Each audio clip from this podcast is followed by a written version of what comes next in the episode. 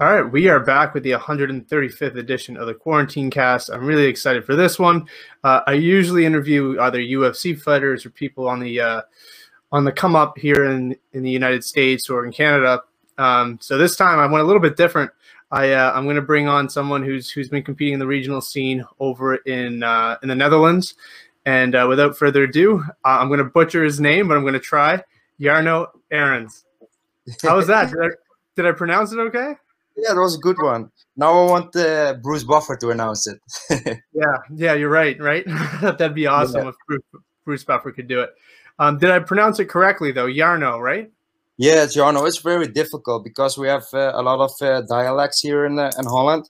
So people in the north call me Jarno, and in the south it's more like Jarno. You know, it's it's different oh. kind of dialects, but all uh, kind of Jarnos or Jarnos are perfect for me. Okay, I mean, as long as it's being announced in the like you said, as long as it's Bruce Buffer, he can butcher it. As long as you make it to the UFC, it doesn't matter what he says, right? Exactly, exactly. So, how are you doing? How are how are things over there in the uh, in the Netherlands? Uh, yeah, I'm doing fine. Uh, the only thing, yeah, I think everyone knows in the whole world around the COVID situation. Um, no events, training is on a yeah on a low on a low uh, road, but I keep myself busy every time I have uh, find some new uh, motivation to get in. Uh, I try to make trains where not only in garage but maybe a little bit outside. But there is no gym opens over here. But it, it, yeah, that's just make the situation very difficult. But we I train uh, where it's possible, but it's uh yeah, it's unfortunately it's not uh, not that high as uh, as normal. It's been like that since the beginning, right? In around March or so, you it's been like that the entire time, or have there been periods where it's been open and then closed again? Yeah, there were like uh, uh, periods where it's opened, but I think in March was a lockdown, but the, the gyms weren't closed, so we could train like normal. Then we have in the after the summer there was a little shutdown around the gyms like uh, no group sessions but smaller group sessions. And now in uh, in the beginning of 2021 all gyms are shut down. So yeah it's it's it's uh, it's a wave you know. Sometimes it's open then uh, it's closed. It's yeah it's depend on uh, on how the situation is going with uh, with the covid situation that being said, you do have a fight coming up. So, uh, pretty impressive that even though training is not going on 100%, you've accepted a fight. So, you're fighting next month. What's that like? And, and what's your training been like for that fight? Uh, my training is like going uh, to a friend, do some patchwork, uh, wrap up some guys to go to uh, to a, a garage, uh, train with with just people who are motivated to train. You know, um, the preparation don't will be like normal, but that's the same thing for for my opponent. He also can't um, can't train fully, you know.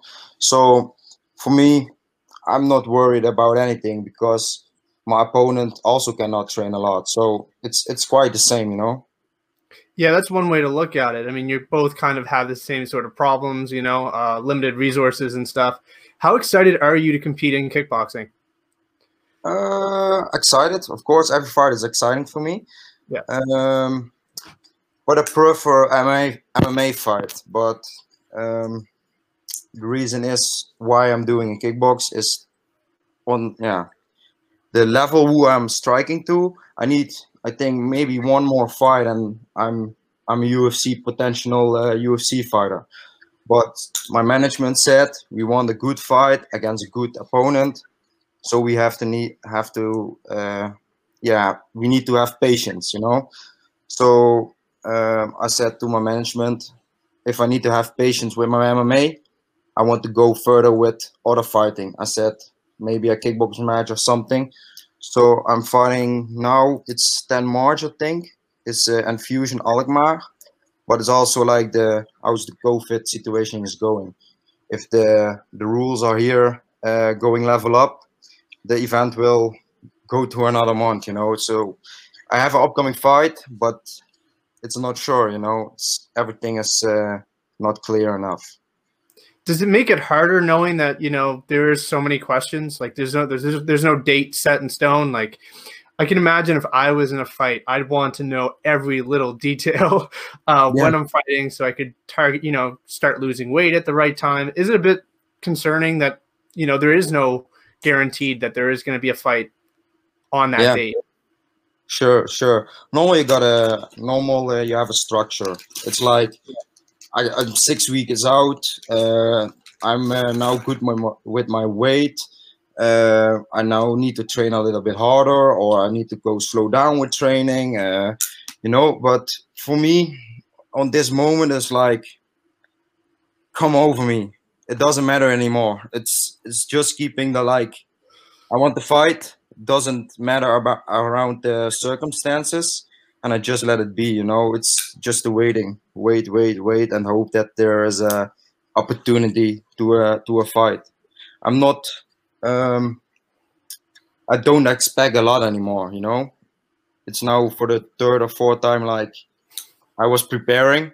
Yes, I got a fight upcoming, and then boom, shut down. The event is canceled, and you know, so it's now just waiting, and I will see. It's it's a little bit. Yeah, it's, it's just a strange feeling. Normally, you have to structure. You know what's going to do, what you're going to do or need to do, and now it's like, just do it and wait till the fight comes. It's uh, when I think of Dutch uh, sports, the first thing I think of is kickboxing. Like that's you know Alistair Overeem. The list goes on and on of, of, of, guys who are who have competed in kickboxing. However, MMA isn't necessarily the first thing that comes to mind. Obviously, you've got guys like Stefan Struve and Alistair Overeem who have made it in the mm-hmm. sport. So, what ultimately led you to pick MMA over a sport like kickboxing? Uh, on a young age, my uh, my dad was a judo coach, so he introduced me to uh, the traditional uh, fight sports. Um, and just after that, I stopped with uh, with judo at the age of twelve or thirteen. I was really young. I was over there, so I stopped there also in my yeah in my in my teenage years, and then I did motocross for also that was my my first uh, first uh, extreme sport, and I go kickboxing just for the condition, you know. So I was like, hey, I have kickboxing, and I have a judo background. Let's mix it. You know, I saw every everything around the UFC was very upcoming. You know that people were saying you did saw that uh, you saw that cage fight. The men are crazy, you know. And I thought like, fuck, I'm crazy too. Let's let's, let's make this shit, and maybe it will uh, will uh, you know will will come in time that I will fight over there. What was the hardest aspect to pick up? Obviously, you have the judo background. You did a little bit of kickboxing, but when you started putting things together, was it the jiu-jitsu? Was that the hardest part? Was it uh, like Muay Thai, the elbows and knees? What was the hardest part for you to pick up? Uh, I think my wrestling. I got a good grappling uh, a solid grappling before I did even uh, before I did my first trainings with grappling. I did it in a judo in my young age. I did it a few times, you know. Yeah. And when I uh, came to the first time to my grappling uh, session, it was like um, a feeling you got before, you know. You was comfortable in grappling or something, and also because I did. Um, I have a lot of beef beef on school, so I did fight a lot also on, on school on my young age. So I also got the striking. And I was like, these things were like I was born for it. I pick it up like it was nothing. But then came the uh, the wrestling, so I need to yeah make a frame, uh, don't get my butt uh, into the ground, uh, don't get uh, get throw all the time. So I need to go into defense a lot because my style is like striking, kicking, move away, move away, uh, a lot of circling. And with when I were um, when someone want to shoot on me, I need because my wrestling wasn't uh, that good. I need a lot of training in my wrestling, and I'm also doing a lot of wrestling with my uh, with my coach Kazim Aras and Ache. He's teaching me more and more about wrestling. So that was the hardest part for me uh, to pick up. It's it's funny you say that like you're you're predominantly a striker. Like you like to stay on the feet, mm-hmm. you like to strike. 95% of your fights end in submission. Uh, submission why, yeah. why is that? Because they're afraid of my striking. That's the only reason. They want they want the they don't want this uh, a stand up fight. A lot of people were fighting to they got one jab or one kick or something. I was like, fuck, he's that Dutch striker, you know. It's they don't want the want the stand up game. A lot of guys, and also uh, my react sometimes my reaction is also like striking and if i'm in a good position i also can go further in in, in my in my grappling game so when i was to some opponents i make the takedown you know but the most of most of the guys who were uh, submitted also put me to the ground it's like karma you know when you put me on the ground i will submit you I like that. It's a it's a nice element to have too. Uh, good grappling, obviously you like the feet, but if it goes to the ground, be able to put people away. I like that. Um, when you when you look at your future aspirations, obviously you've mentioned the UFC. One of the things I'm finding is the UFC isn't signing many guys from from Europe. Um, have you looked at you know maybe KSW, ACA, one, or is your dream, regardless of any of that stuff, the UFC, no matter how long it takes? Uh, UFC, how long? Uh, uh, uh, definitely UFC how, uh, how long it takes, it doesn't matter. It's going to happen. I, I have no eyes on uh, other organizations. Maybe if I get an offer of one championship, maybe I will uh, think about it. But the only only thing I see in my eyes is UFC. I it's for me. It's not only the the just the UFC. It's the whole thing around the UFC. You know, that's that's what's make me make me fight want to fight in the UFC.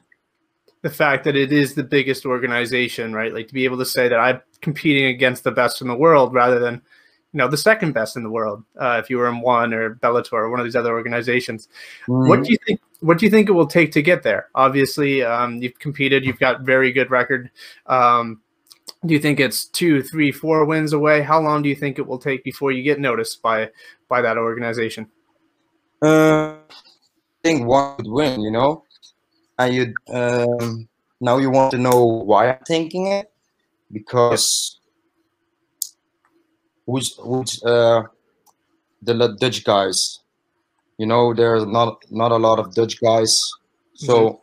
put a Dutch guy into the UFC, and the well the whole uh, Netherlands will watch, you know, so it will be a good uh, a good thing for for the Dutch uh, UFC fighter who is there, and also for the UFC itself because there is more. There's a young guy like me putting into the UFC.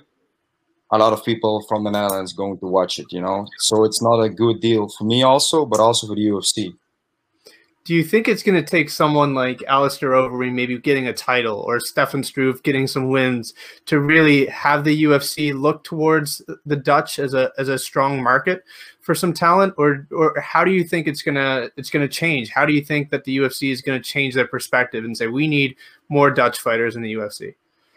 Um I think be, because the Dutch fighters is very limited and think that the Dutch kickboxing uh, the UFC want to see more Dutch kids kickboxing in the UFC. So I think I think that is the the reason about the UFC that they maybe in the future want some uh, Dutch uh, Dutch guys.